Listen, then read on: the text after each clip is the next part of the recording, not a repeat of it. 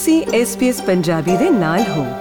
ਹੋਰ ਜਾਣਕਾਰੀਆਂ ਪ੍ਰਾਪਤ ਕਰੋ sbs.com.au/punjabi ਉਤੇ।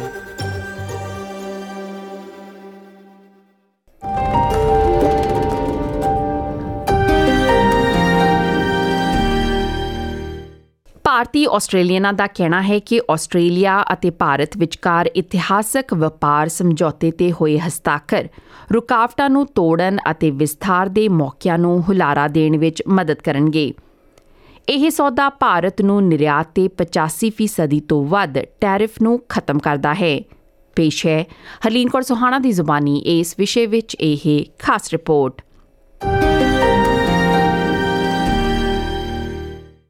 ਆਸਟ੍ਰੇਲੀਆ ਅਤੇ ਭਾਰਤ ਵਿਚਕਾਰ ਵਪਾਰਕ ਸਮਝੌਤਾ, ਜੋ ਕਿ ਇੱਕ ਦਹਾਕੇ ਤੋਂ ਵੱਧ ਦੇ ਵਾਰਤਾਲਾਪ ਤੋਂ ਬਾਅਦ ਹੋਇਆ ਹੈ, ਭਾਰਤ ਨੂੰ ਨਿਰਯਾਤ ਕੀਤੀਆਂ ਜਾਣ ਵਾਲੀਆਂ 85% ਤੋਂ ਵੱਧ ਆਸਟ੍ਰੇਲੀਅਨ ਵਸਤੂਆਂ ਤੇ ਟੈਰਿਫ ਨੂੰ ਖਤਮ ਕਰੇਗਾ ਅਤੇ ਇਹ ਆંકੜਾ 10 ਸਾਲਾਂ ਵਿੱਚ 90% ਵਸਤੂਆਂ ਤੱਕ ਵੱਧ ਜਾਏਗਾ।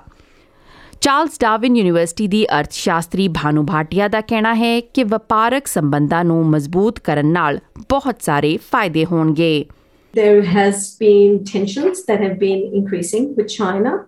So, to stabilize things around our region, um, Australia does need to form other partnerships.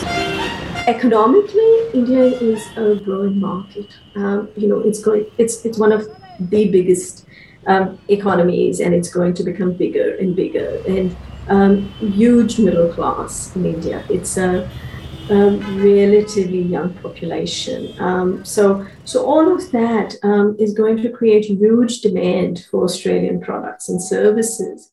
Australian Bureau of Statistics ਨੇ ਹਾਲ ਹੀ ਵਿੱਚ ਜਨਮ ਦੇ ਦੇਸ਼ ਦੇ ਆਧਾਰ ਤੇ ਆਪਣੇ ਤਾਜ਼ਾ ਆਬਾਦੀ ਅੰਕੜੇ ਜਾਰੀ ਕੀਤੇ ਹਨ 2021 ਵਿੱਚ 29% ਆਸਟ੍ਰੇਲੀਆਈ ਵਸਨੀਕ ਵਿਦੇਸ਼ਾਂ ਵਿੱਚ ਪੈਦਾ ਹੋਏ ਸਨ ਅਤੇ ਇੰਗਲੈਂਡ ਵਿੱਚ ਜਨਮੇ ਪ੍ਰਵਾਸੀ ਸਭ ਤੋਂ ਵੱਡਾ ਸਮੂਹ ਹਨ ਪਰ ਭਾਰਤ ਵਿੱਚ ਪੈਦਾ ਹੋਏ ਵਸਨੀਕਾਂ ਦੀ ਗਿਣਤੀ ਵਿੱਚ 2011 ਤੋਂ ਬਾਅਦ ਸਭ ਤੋਂ ਵੱਧ ਵਾਧਾ ਹੋਇਆ ਹੈ ਭਾਨੂ ਭਾਟੀਆ ਫੇਰ ਕਹਿੰਦੀ ਹੈ So it's great to see that increasing trend because in India, traditionally, when people thought of migration, especially skilled migration, they thought in terms of UK, uh, US, Canada.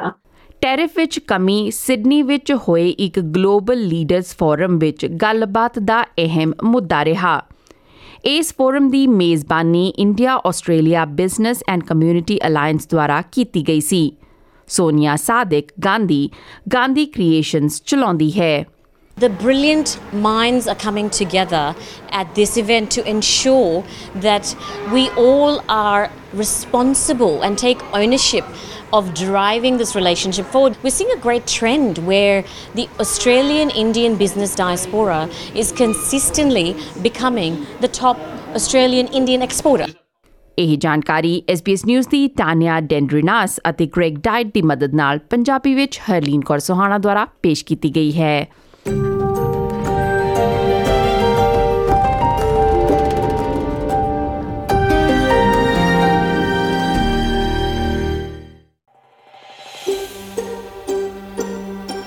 ਕੀ ਤੁਸੀਂ ਇਸ ਤਰ੍ਹਾਂ ਦੀਆਂ ਹੋਰ ਪੇਸ਼ਕਾਰੀਆਂ ਸੁਣਨਾ ਪਸੰਦ ਕਰੋਗੇ Apple Podcast, Google Podcast, Spotify ਜਾਂ ਜਿੱਥੋਂ ਵੀ ਤੁਸੀਂ ਆਪਣੇ ਪੋਡਕਾਸਟ ਸੁਣਦੇ ਹੋ